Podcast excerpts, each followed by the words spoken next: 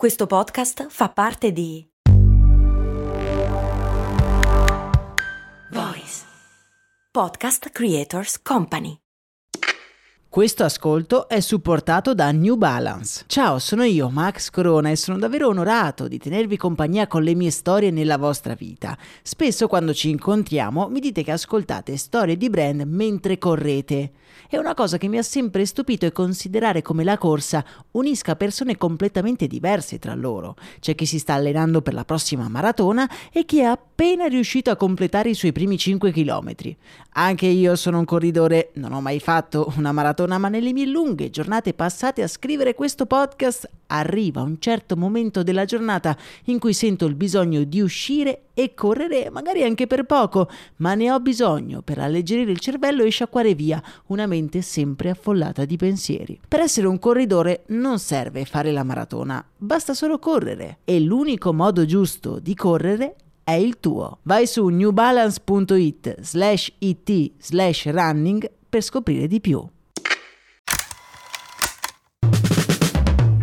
Bentornati amici di Brandy. Una domanda per voi: quante volte vi capita di entrare nell'area personale di un sito web nel quale vi viene posta una domanda? Sei un umano o un robot? Il codice CAPTCHA oppure RiCAPTCHA mi ha sempre da un lato incuriosito e dall'altro un pochino inquietato.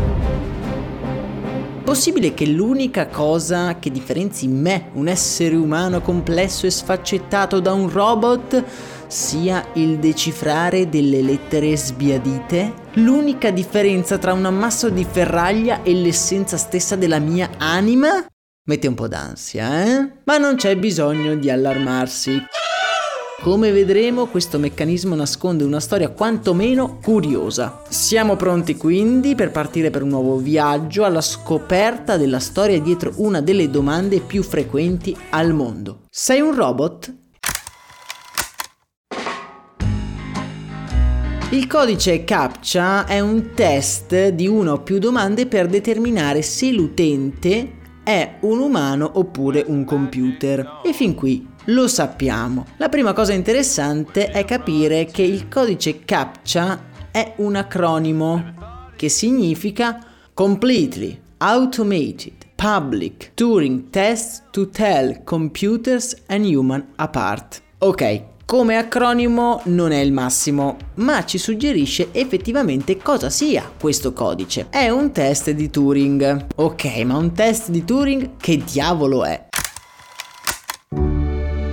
descritto per la prima volta dal famoso matematico Alan Turing, prende spunto dal gioco dell'imitazione. E qui vi faccio un piccolo esempio cercando di semplificarvelo il più possibile. Noi ci troviamo in una stanza e scriviamo su dei bigliettini delle domande che dobbiamo inviare a due soggetti diversi posti in un'altra stanza. Queste domande poi ci serviranno a capire quali di questi due soggetti è una macchina e quale invece è una persona reale. Infatti al di fuori della nostra stanza ci sono altre due stanze in cui in una è situata una macchina e nell'altra invece una persona. Entrambi rispondono alle nostre domande stampando su un bigliettino la loro risposta. Una volta che ci riconsegnano questi bigliettini dobbiamo farne altri finché non arriviamo a capire qual è la macchina e quale l'uomo. Il test è superato se il numero delle volte in cui l'esaminatore, quindi noi,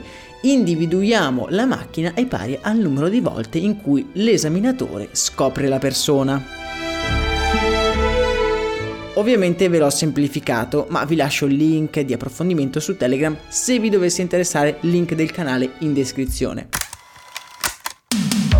Questo test è decisamente importante perché più o meno è alla base del concetto di intelligenza artificiale. Ma non vogliamo parlare di questo, noi vogliamo parlare del nostro codice CAPTCHA. Che è un po' particolare, infatti in questo caso nel ruolo dell'esaminatore c'è un PC e quindi in realtà il codice CAPTCHA viene definito un test di Turing al contrario oppure inverso. Non siamo noi infatti ad identificare se quella che abbiamo davanti è o meno una macchina, ma è la macchina stessa a decidere se noi siamo o meno una persona. I codici CAPTCHA sono stati sviluppati per la prima volta nel 1997 da dei ricercatori dell'azienda Altavista, un motore di ricerca per impedire ai bot di influenzare gli URL presenti proprio su questo motore di ricerca. Ma qual era il problema? Era che mettendo una chiave di accesso con comuni caratteri, questi potevano essere facilmente decifrati da un sistema di riconoscimento ottico, uno scanner per intenderci. E quindi come hanno fatto questi ricercatori a capire quale strategia utilizzare? Semplicemente facendo affidamento al ragionamento inverso hanno consultato il manuale di istruzioni di uno scanner ottico,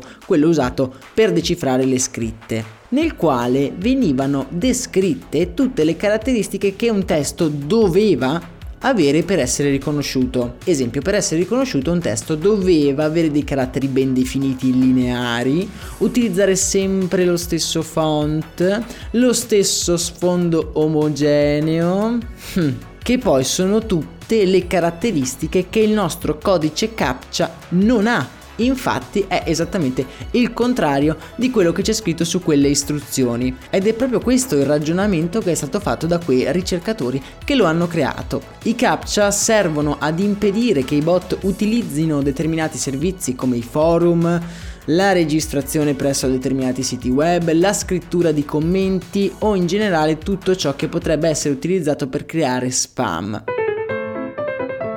Un'altra però interessante applicazione di questa tecnologia è la digitalizzazione dei testi antichi. Come forse saprete, un tema degli ultimi anni è rappresentato dalla necessità delle biblioteche di trasferire le informazioni contenute sui libri antichi, di cui quindi non esiste una forma digitale, su internet, così da fare un backup del testo e renderlo consultabile da qualsiasi parte del mondo. Per fare questa operazione si utilizzano degli scanner, esattamente come quelli che abbiamo visto poco fa, quindi degli scanner di riconoscimento del testo. Questi sistemi, ovviamente, nei libri antichi riscontrano delle difficoltà quando soprattutto ci sono delle lettere che non sono sempre leggibili. D'altronde è normale se pensiamo ai monaci amanuensi che non dormivano mai e che scrivevano per ore e ore. Non possiamo certo biasimarli se ogni tanto qualche parola non è durata neanche mille anni, non è vero? E per venire incontro a questo annoso problema mica si può stare lì a controllare tutte le parole una per una che questi scanner non riescono a decifrare. Richiederebbe davvero troppo tempo. E allora come si sarà risolta questa questione? Se due scanner diversi decifrano una parola in due modi diversi, questa parola viene mandata al sistema di recaptcha, in modo che siano gli utenti stessi mentre cercano di entrare in un sito internet a decifrare la parola. Quindi la prossima volta che entrerete in un sito, non andate nel panico chiedendovi sarò in grado di decifrare questa parola, la mia umanità sarà confermata? No, pensate che quello scarabocchio potrebbe venire da un testo antico scritto da un monaco che con perizia e maestria ha disegnato una parola in un modo un pochino artistico e voi state svolgendo un servizio per la comunità. Quanto a noi, nella speranza di avervi interessato, io vi auguro una serena giornata. Vi abbraccio forte, sì, tutti quanti, anche i robot. Noi ci risentiamo domani. Un saluto da Max Corona.